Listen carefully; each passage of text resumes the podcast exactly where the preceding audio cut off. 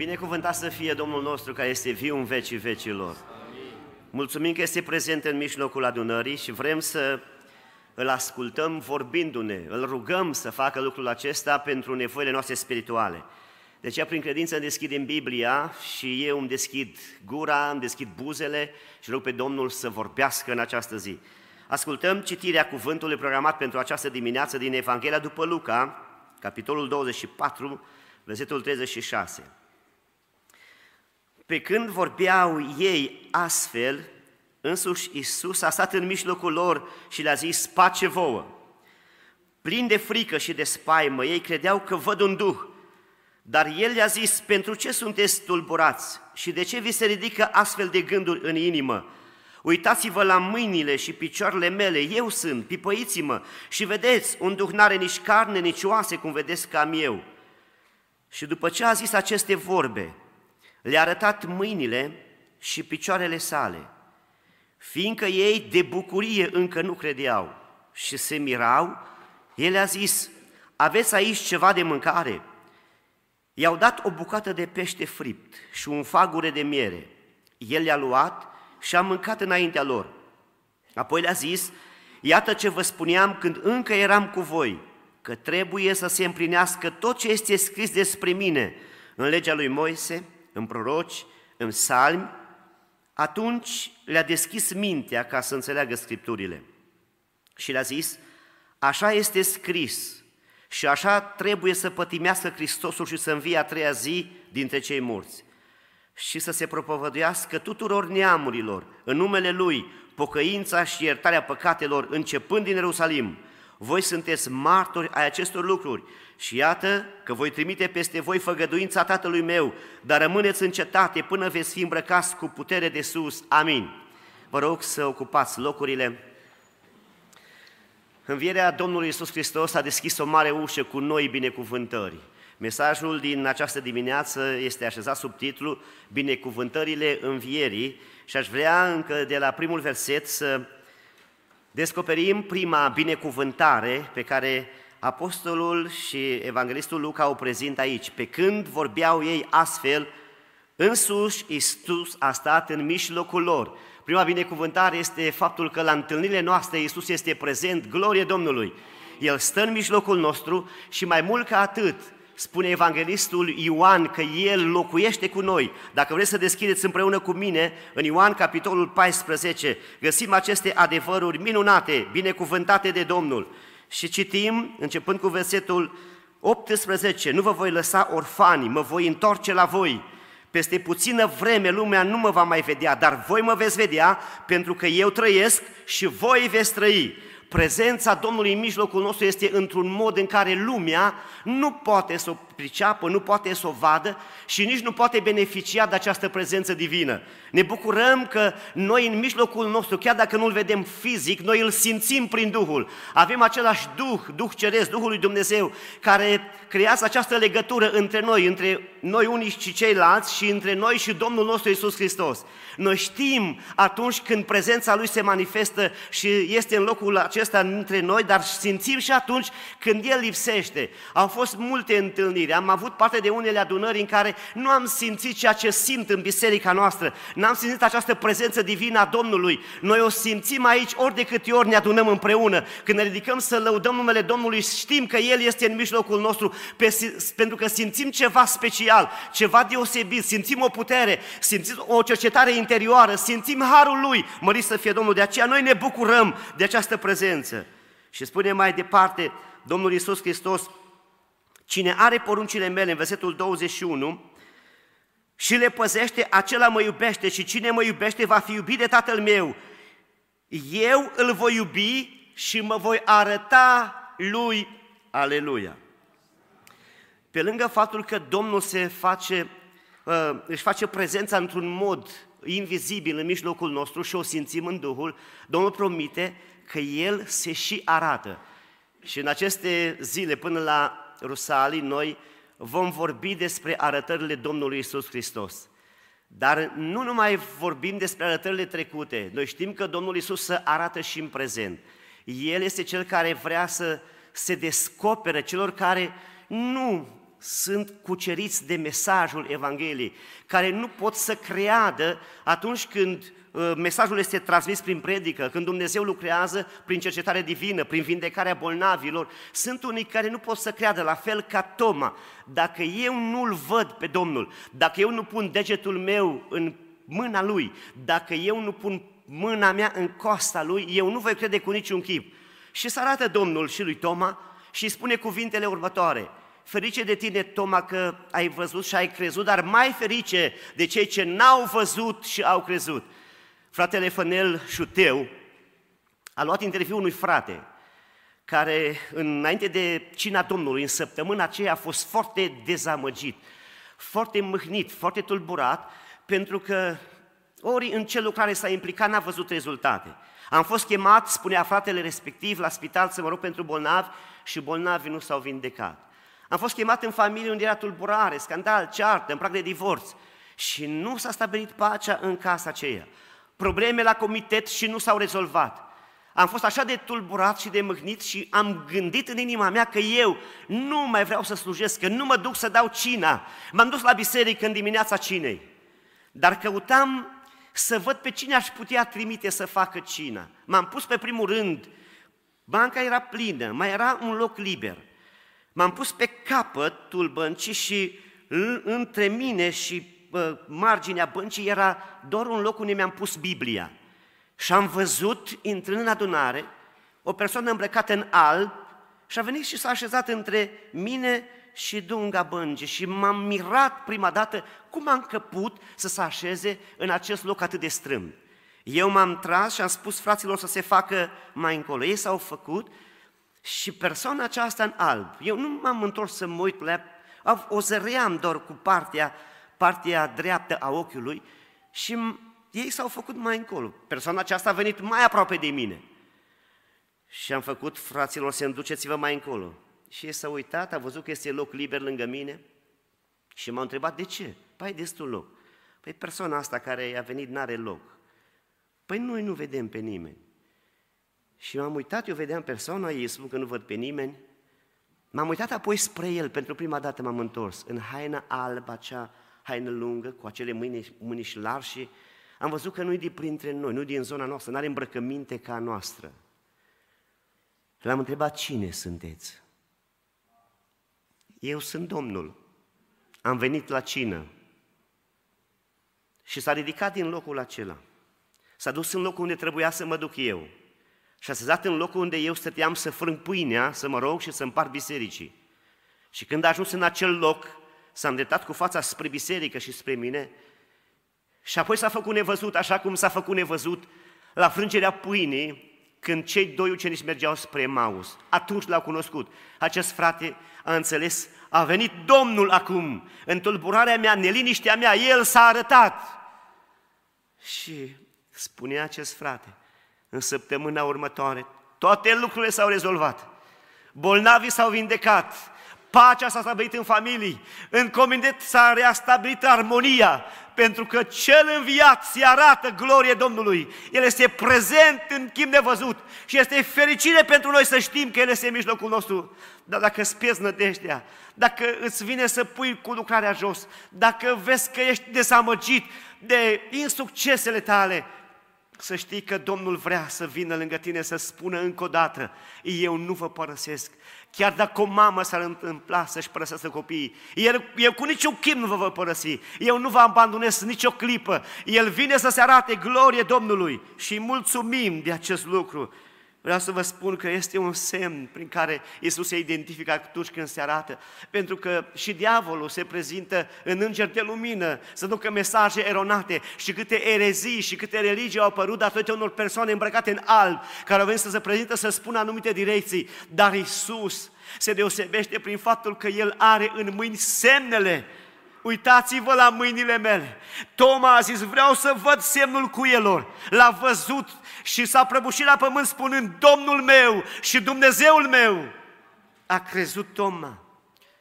Știți că am auzit mărturia fratelui Vasile Barac. Există unei persoane în alb, care a început să laude, să spună tot felul de lucruri și și-a dat seama că nu e ceva în regulă, că tu ești cel mai special. Și a pus întrebarea asta acelei persoane în alb. arată mâinile.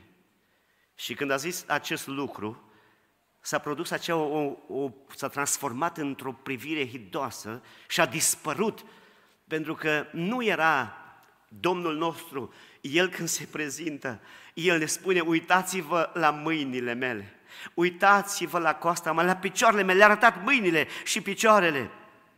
Când El este în mijlocul nostru, noi nu trebuie să ne temem.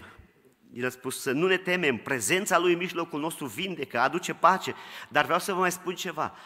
Știind că El este în mijlocul nostru, nu numai aici în biserică, ci și în casele noastre, trebuie să avem grijă ce vorbim.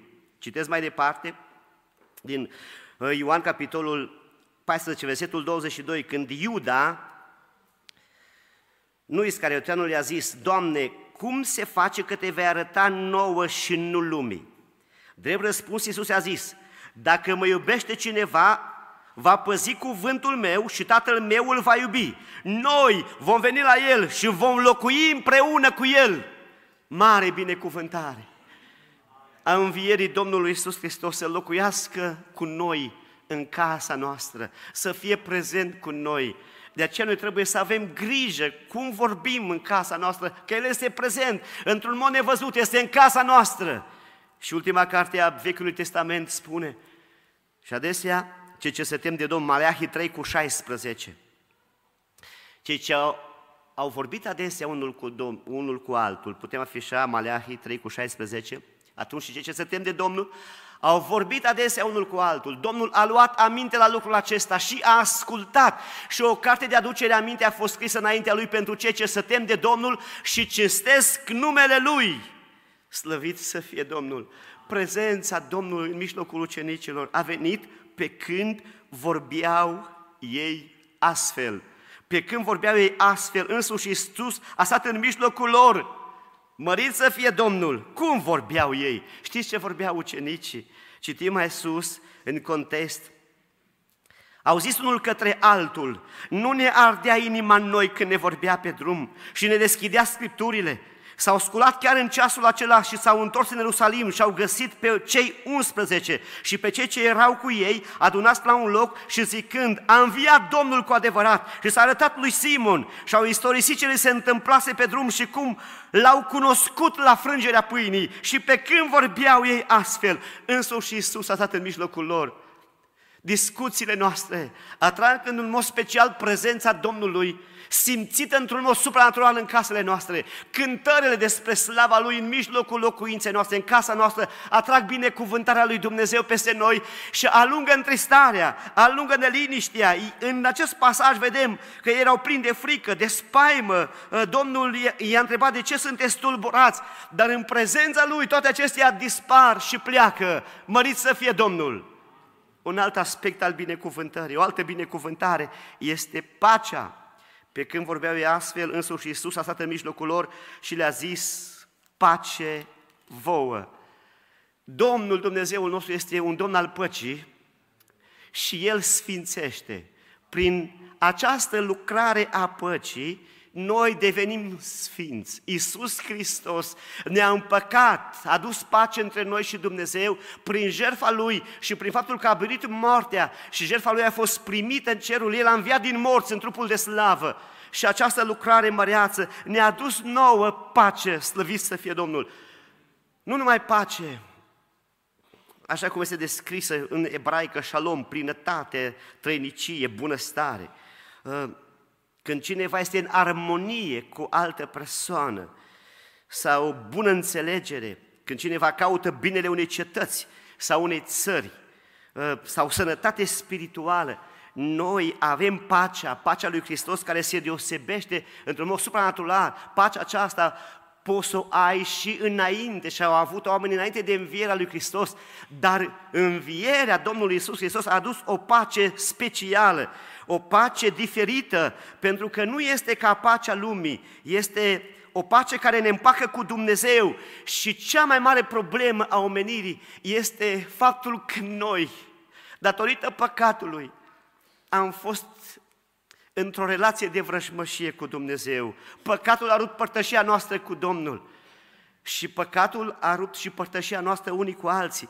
Dar Iisus Hristos a venit să plătească la Golgota, să iasă biruitor prin moarte și să ne spună după înviere, pace, pace vouă, slăvit să fie Domnul. El a îndepărtat această vrăjmășie și cauzele păcatului prin jertfa lui Hristos, Roman 5 cu 1 și Coloseni 1 cu 18, 1 cu 18 citim acest pasaj. Aș vrea să citim Roman 5 cu 1 în ce privește această pace, această jertfă a Domnului nostru. Deci, fiindcă suntem socotiți neprihăniți prin credință, avem pace cu Dumnezeu prin cine? Prin Domnul nostru Isus Hristos cel înviat. Glorie Domnului! În Iov, capitolul 22, cu 21 spunem, prietenește-te cu Dumnezeu și vei avea pace. Noi nu ne putem împrieteni decât printr-o relație corectă cu Domnul. Și această relație cu Domnul Isus Hristos este o relație care trebuie să facă separarea de lume. Biblia spune, nu iubiți lumea, nici lucrurile din lume, că tot ce este în lume, pofta ochilor, pofta firii, pofta succesului, nu sunt de la Tatăl, ci din lume și pofta și lumea îi trece. Dar vreau să citesc și din Iacov, capitolul 4, cu versetul 4, care vorbește despre această incompatibilitate în ce privește uh, relația noastră cu Dumnezeu și în același timp cu lumea. Și Biblia spune, nu puteți sluji și lui Dumnezeu și lui Maimuna. Citim Iacov 4 cu 4. Suflete preacurvare, nu știi că prietenia lumii este vrăjmășie cu Dumnezeu. Așa că cine vrea să fie prieten cu lumea, în același timp devine vrăjmaș cu Dumnezeu. În același timp se face vrăjmaș cu Dumnezeu. Câți oare din locul acesta încă mai au atracție pentru lume, pentru lucrurile lumii, pentru poftele lumii, pentru pofta ochilor, pentru pofta succesului, pentru lăudăroșia vieții? Câți din locul acesta încă mai au această atracție și nu-și dau seama că sunt într-un mare pericol să fie în vrăjmășie cu Domnul? Iisus a înviat să vină să locuiască cu noi și ne este suficient să-L avem ca prieten, să știm că El este în casa noastră, că El rămâne atâta vreme când noi îl cinstim, îl glorificăm și nu-L neglijăm. Domnul să ne binecuvinteze, să rămânem în, a, în această pace. Această pace face casă comună cu dreptatea. Dreptatea lui Dumnezeu este arătată la crucea Domnului Isus Hristos.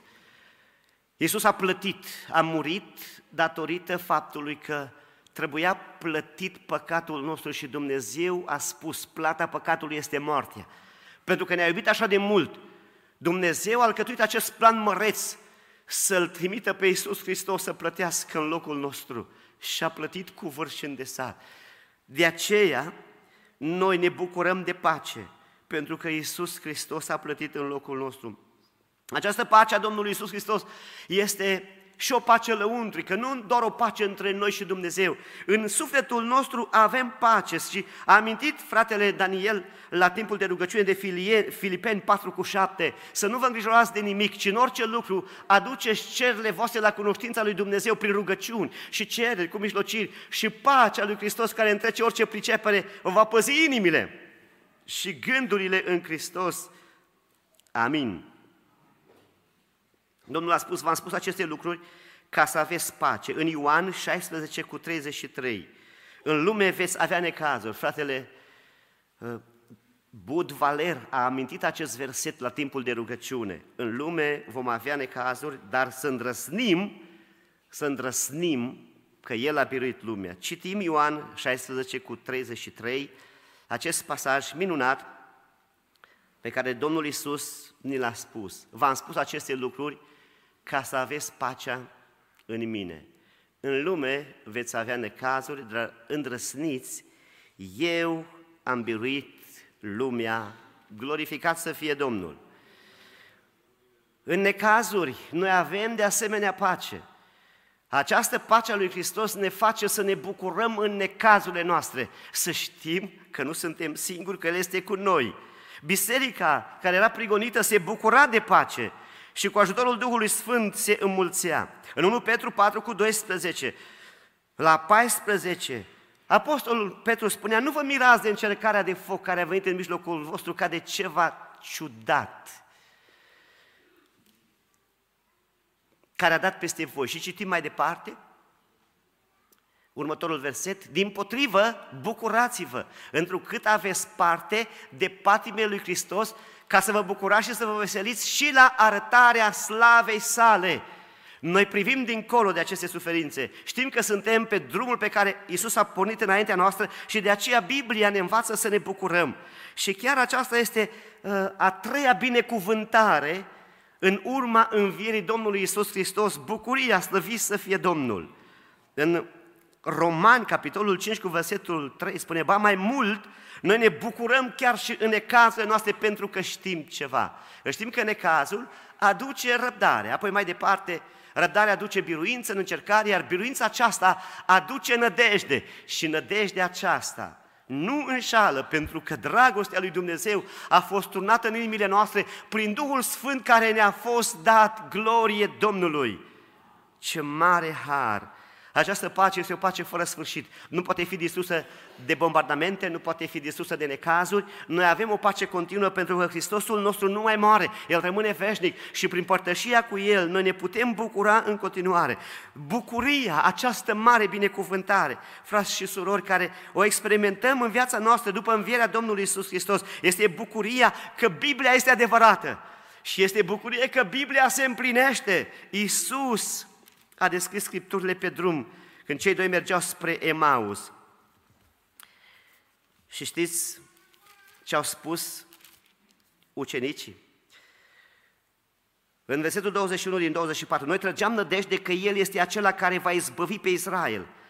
Iisus era pe drum cu ei, ei nu l-au cunoscut în trupul înviat, în trupul de slavă, Ba încă niște femei de ale noastre ne-au, ne-au pus în uimire, ele s-au dus de dimineață la mormânt, nu i-au găsit trupul și au venit și au spus că ar fi văzut o vedenie de îngeri care ziceau că el este viu.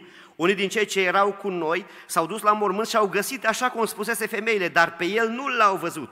Atunci Iisus le-a zis, o nepricepuților și zăbavnești cu inima când este vorba să credeți tot ce a spus prorocii. Nu trebuia să sufere Hristosul aceste lucruri și să intre în slava sa? Și au început de la Moise și de la toți prorocii și le-a tâlcuit în toate scripturile ce era cu privire la el. Glorie Domnului! Și au simțit un foc lăuntric. Au simțit că le ardea inima când Isus le predica, când făcea studiu biblic cu ei. Biblia este cartea care rămâne. Cerul și pământul trec. Noi ne bucurăm că avem Biblia, ne bucurăm că este adevărată, ne bucurăm că Biblia se împlinește. În grupul ucenicilor, când Iisus a arătat, cei doi s-au dus în grupul celor 11 și le-au povestit, dar ei încă erau tot tulburați, îndoielnici, și după ce le-a arătat Iisus mâinile, le-a arătat picioarele, am mâncat înaintea lor, ei totuși aveau bucuria aceasta și Isus a vrut să le arate motivul bucuriei în ce privește Biblia. Apoi le-a zis, iată, versetul 44, ce vă spuneam când încă eram cu voi, că trebuie să se împlinească tot ce este scris despre mine în legea lui Moise, în proroci și în psalmi. Atunci le-a deschis mintea să înțeleagă Scripturile. Măriți să fie Domnul!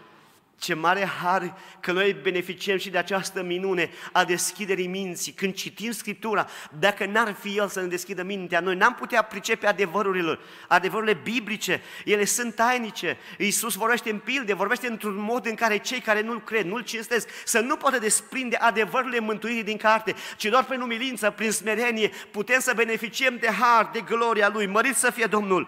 Ne bucurăm ne bucurăm de Biblie, ne bucurăm că păcatele noastre sunt iertate. Uitați ce zice în acest pasaj, după ce le-a spus, așa este scris, versetul 46, Așa este scris și așa trebuie să pătimească Hristosul și să învie a treia zi dintre cei morți și să se propovăduiască tuturor neamurilor în numele Lui pocăința și iertarea păcatelor începând din Ierusalim. Noi facem parte din această categorie a neamurilor. Și ce mare har că după învierea lui Hristos, noi am beneficiat de harul mântuirii și de Biblie. Noi beneficiem de iertarea păcatelor, de mântuire prin acest har al pocăinței. Pocăință, cuvânt de care fug mulți, disprețuiți mulți care poartă acest nume, dar noi ne bucurăm că prin pocăință am primit cea mai mare binecuvântare, iertarea și mântuirea, după învierea Domnului Isus Hristos, glorificat să fie numele Lui. Ba mai mult ne bucurăm pentru că numele noastre sunt scrise în ceruri. Luca 10 cu 20b. Acolo Domnul a spus, bucurați-vă că numele voastre sunt scrise în ceruri. Când ucenicii s-au întors plini de bucurie, uh, că dacile sunt supuși în numele Domnului Isus. Isus a zis, nu vă bucurați de faptul că Duhurile vă sunt supuse, ci bucurați-vă că numele voastre sunt scrise în ceruri. Nu-i ancorată bucuria aceasta după învierea Domnului Isus Hristos în lucruri trecătoare, în succesele noastre, ci este ancorată în altceva etern, în faptul că numele nostru a fost scris în ceruri când Domnul a biruit moartea și a înviat din morți, El ne-a dat dreptul acesta să devenim copiii Domnului și numele nostru să fie scris în ceruri, mărit să fie Domnul. Poate n-ai motive de bucurie cum au lumea. Ne-a scris multe cărți, poate n-ai multe succesuri, n-ai daruri, n-ai talente, nu ești văzut, nu ești aplaudat, nu ești chemat la televiziune sau la interviuri. Nu te neliniști de acest lucru. Poate n-ai succese în slujbe, în evangelizări. Nu te neliniști. Hristos este lângă tine. El a venit să-ți ierte păcatele și același motiv de bucurie ca oricare om care se pocăiește să smerește. Faptul că numele tău este scris în ceruri. Bucurați-vă că numele voastre sunt scrise în ceruri. Apoi, a patra binecuvântare este credința. Credința. Mi-amintesc de un moment în viața mea în 1989, când am crezut într-un alt fel ceea ce știam din Biblie. Și asta s-a întâmplat atunci când Isus mi s-a arătat. Când l-am văzut, era un moment critic în viața mea, foarte tulburător, departe de familie, de casă, de frați. Și știam, eram în Botoșan, știam că noi, o categorie dintre militari din regimentul mare, 1189, eram selectat să fim trimiși la mină, la munci în Valea Jiului. Așa am fost de tulburat, gândindu-mă că tatăl meu, un min, a murit în accident la vârsta de 37 de ani. Veștile, poveștile care veneau la explozia de praf de cărbune, calea ferată să face sul pe 200 de metri.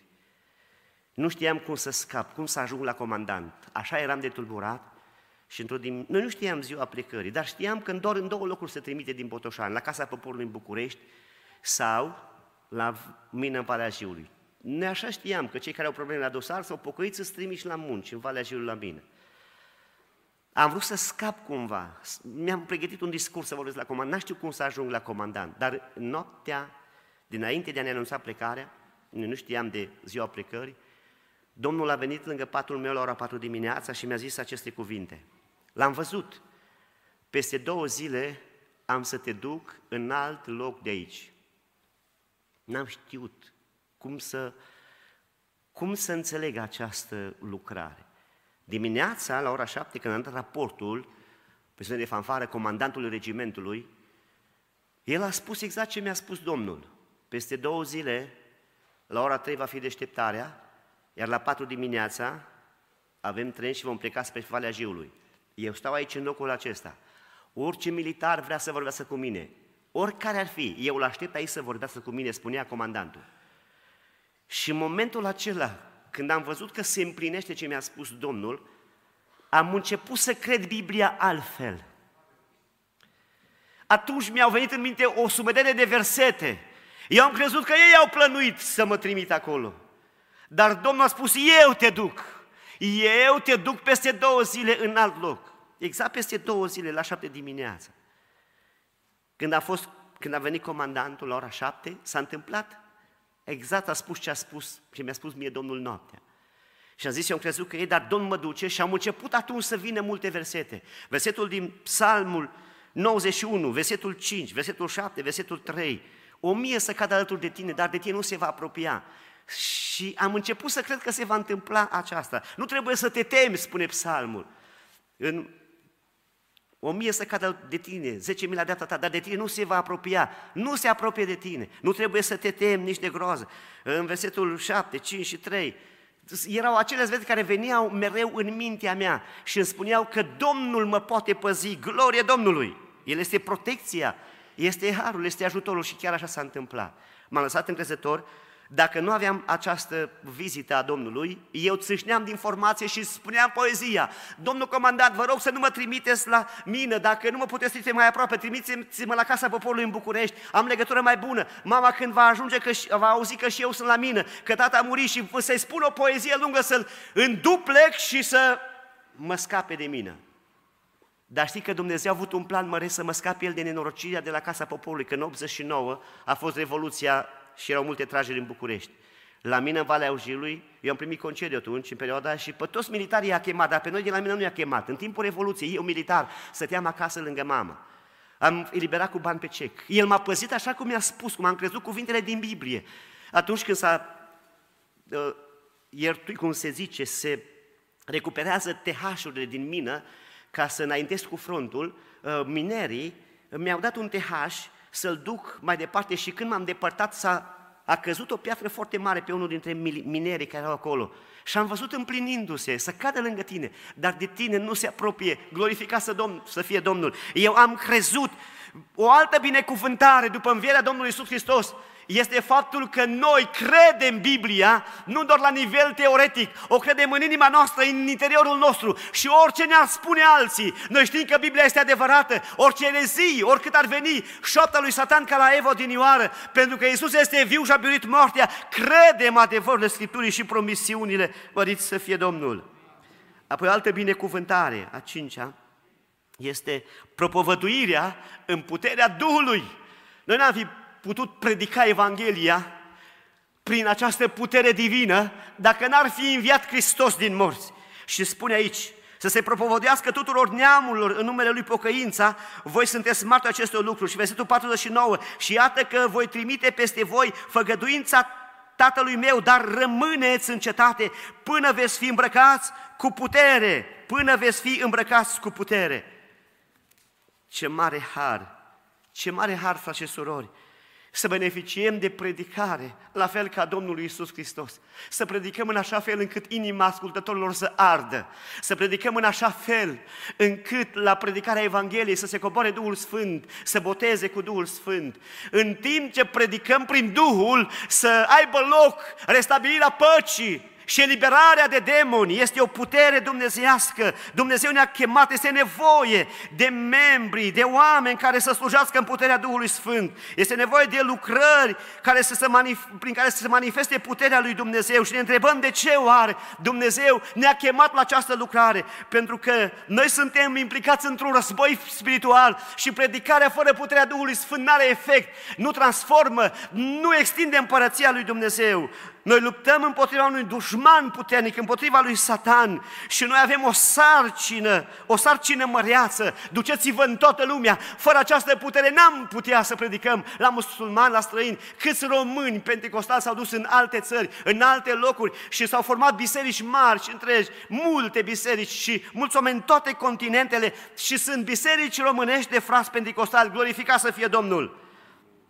Mulți încearcă cu puterea proprie folosi metode omenești, dar nu dau rezultate. Cum este definită această putere? Voi rămâneți încetate până veți îmbrăcați cu putere. Cum este definită puterea aceasta? Semne și minuni, vindecări divine, scoterea demonilor, Matei 10 cu 1. Putem citi doar acest verset din toată această definiție a puterii. Matei 10 cu 1 Apoi Iisus a chemat pe cei 12 ucenici ai săi și le-a dat putere să scoată afară duhuri necurate și să tămăduiască orice fel de bolă și orice fel de neputință care era în norod. Glorie Domnului! Multe minuni am văzut aici în biserică și în alte părți. Am simțit acea putere, am simțit că nu noi, că Dumnezeu când se coboară și ori de câte ori simțeam puterea aceea, știam că Domnul lucrează. Noi doar chemam numele, făceam ungirea cu un de lemn, ne puneam mâinile peste bolnav și să producea minunea în acest nume glorios, în Domnul nostru care este viu în vecii vecilor, care este scopul cu care Domnul ne trimite să predicăm în puterea Duhului.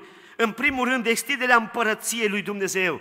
El vrea ca această împărăție să crească. Și vreau să vă spun că nu cresc oamenii, nu cresc biserici, nu, nu cresc grupurile atunci când oamenii aplică doar metode omenești și înțelepciune omenească. Vezi că în România, prima persoană care a fost botezată cu Duhul Sfânt a fost fratele Bradin, și am sărbătorit anul trecut 100 de ani de la deschiderea primei biserici pentecostale în România, în Păuliș. El era în Biserica Baptistă, dar citind în Biblie, uh, manifestarea Duhului și vindecările divine, uh, momentul când soția lui s-a îmbolnăvit de cancer și medicii nu i-a dat nicio șansă, s-a întrebat atunci, oare este adevărată teoria că aceste lucruri, botez cu Duhul Sfânt, minuni, vindecări, manifestarea puterii divine, a avut loc doar în biserica primară sau nu? Și a auzit o veste că în America Domnul a botezat cu Duhul Sfânt pe strada Azuza și o tânără trei zile a vorbit într-una limbă. El a primit credință că se poate întâmpla cuvântul, se poate împlini și astăzi. S-a rugat, Domnul l-a botezat cu Duhul Sfânt, pe el, pe soția lui, apoi s-a rugat, Domnul a vindecat-o de cancer. Și astfel a început minunia, s-a, s-a pornit prima biserică în care Dumnezeu se manifesta așa cum zice Biblia, prin prorocii, prin dar de vindecare, prin botez cu Duhul Sfânt. Și biserica pentecostală a crescut foarte mult. În România sunt mulți pentecostali, în diaspora sunt foarte mulți, pentru că biserica se înmulțește, se extinde prin această putere a Duhului, glorie Domnului.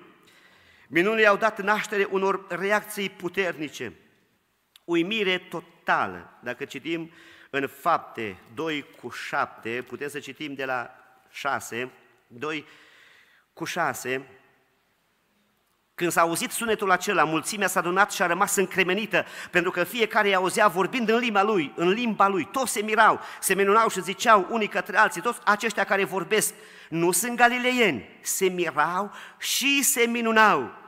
Cum dar îi auzind vorbind în limba fiecăruia din noi, în limba noastră în care ne-am născut și versetul 11 spune lucrurile minunate ale lui Dumnezeu. Se minunau. În 3 cu 9, de asemenea, citim uh, ce s-a întâmplat în urma manifestării acestei puteri. Capitolul 3, versetul 9, tot norodul l-a văzut umblând și lăudând pe Dumnezeu, vindecarea locului din naștere. Îl cunoșteau că era cel ce ședea la poarta frumoasă a templului și că cerea de pomană și s-au umplut de uimire și de mirare pentru cele ce îi se întâmplaseră, fiindcă el se ținea de Petru și de Ioan, tot norodul, mirat, a alergat la ei în privor și a, în privorul zis al lui Solomon. Și Petru a început să predice în urma acestei minuni, pentru că n-ar fi venit în, să asculte predicarea Evangheliei dacă, dacă nu era minunea aceasta. Îi făceau pe oameni să laude pe Dumnezeu, îl lăudau în gura mare, 4 cu 21 la 22. O mare bucurie în 8 cu 8, sau putem citi la 6 cu 8. O mare mirare, credință în Domnul. S-a instalat credința, s-a înfilipat credința în urma manifestării acestor lucruri, acestor minuni. Glorie Domnului! Și vreau să spun scopul cu care Dumnezeu îngăduie să se manifeste această putere este să identifice adevărata credință, adevărata religie. Amin? Să identifice adevărata religie și adevărații ucenici. Iată semnele, a spus Isus, după înviere. Iată semnele care vor însoți pe cei ce vor crede. În numele meu vor scoate draci, vor vorbi în limbi noi. Dacă vorbea ceva de moarte, nu va vătăma. Își vor pune mâinile peste bolnavi și bolnavii se vor însănătoși. Ne bucurăm de aceste binecuvântări, frați și surori. Și vreau să spun că învierea Domnului Isus Hristos este garanția învierii noastre și noi vom primi un trup de slavă ca al Domnului nostru. Glorie Domnului! Scrie în Filipeni, capitolul 3, versetul 20 la 21. Să citim aceste versete, apoi și din 1 Corinteni 15. Filipeni, capitolul 3, versetul 20 la 21. Dar cetăția noastră este în ceruri, de unde așteptăm ca mântuitor pe Domnul Isus Hristos. Și următorul el va schimba trupul stării noastre smerite și îl va face asemenea trupului slavei sale, prin lucrarea puterii pe care o are de a supune toate lucrurile. Și 1 Corinteni 15, cu 51 la 53 și chiar putem merge până la 55, el, 1 Corinteni 15 cu 51, iată vă spun o taină, nu vom adormi toți, dar toți vom fi schimbați. Într-o clipă, într-o clipită din ochi la cea din urmă trâmbiță, trâmbița va suna, morții vor învia nesupuși putrezirii și noi vom fi schimbați, căci trebuie ca trupul acesta supus putrezirii să se îmbrace în neputrezire și trupul acesta muritor să se îmbrace în nemurire. Mai departe, când trupul acesta supus putrezirii se va îmbrăca în neputrezire și trupul acesta muritor se va îmbrăca în nemurire, atunci se va împlini cuvântul care este scris. Moartea a fost înghițită de biruință. Aleluia! Iisus a biruit moartea, dar vine vremea când această moarte va fi înghițită și oamenii nu vor mai muri, nu vor mai muri în trupul înviat pe care îl vom primi, nu vor mai muri niciodată glorie Domnului și vom fi totdeauna cu Domnul. Să ne bucurăm. Apostolul Pavel a făcut din aceasta prioritatea principală. Spunea în Filipeni 3 cu 11, aș vrea cu orice preț să ajung la învierea dintre cei morți. Și acum în încheiere, aș vrea să spun, frați și surori, Învierea Domnului Isus Hristos a dovedit și a adus multe binecuvântări în viața noastră, de aceea fiecare dintre noi să ne pregătim și să așteptăm această înviere, să ne pregătim pentru ziua aceea. Pentru că în lumea aceasta este o bătălie care se dă. Este o bătălie între adevăr și minciună. Dar noi ne punem de partea adevărului, pentru că învierea a dovedit că adevărul este mai tare decât minciuna. Ne punem de partea dragostei, Iisus a iubit, chiar dacă mulți l-au urât și l-au invidiat, să nu fim în categoria celor care ură, care urăsc, care invidiază, care vorbesc de rău. Pentru că învierea Domnului Iisus Hristos a dovedit că dragostea este mai tare decât ura. Ne punem de partea binelui, cât bine a făcut Domnul și alții au făcut rău, i-au făcut rău. Dar noi ne punem de partea binelor pentru că învierea a dovedit că binele este mai tare decât răul. Ne punem de partea luminii, a faptelor luminii, că învierea a dovedit că lumina e mai puternică decât întunericul și iertarea mai puternică decât păcatul. Ne totdeauna acordăm iertare, ne pregătim să iertăm și să acordăm iertarea tuturor care ne-au greșit și să iertăm din toată inima. Harul este mai tare decât legea. Nu punem accent pe lege, pe ritualuri, pe uh, alte uh, lucruri legaliste, ci noi punem accent pe Harul lui Dumnezeu, nu pe meritele noastre, ci prin Harul lui suntem ce suntem. Învierea a dovedit că viața este mai tare decât moartea. Ne bucurăm că sărbătorim pe Hristosul înviat. Ne-a dat multe binecuvântări. Vrem să beneficiem de El. Este o condiție. Pocăința și proslăvirea numărului Domnului și încrederea în El. Bucuria că El este cu noi în fiecare zi. Amin.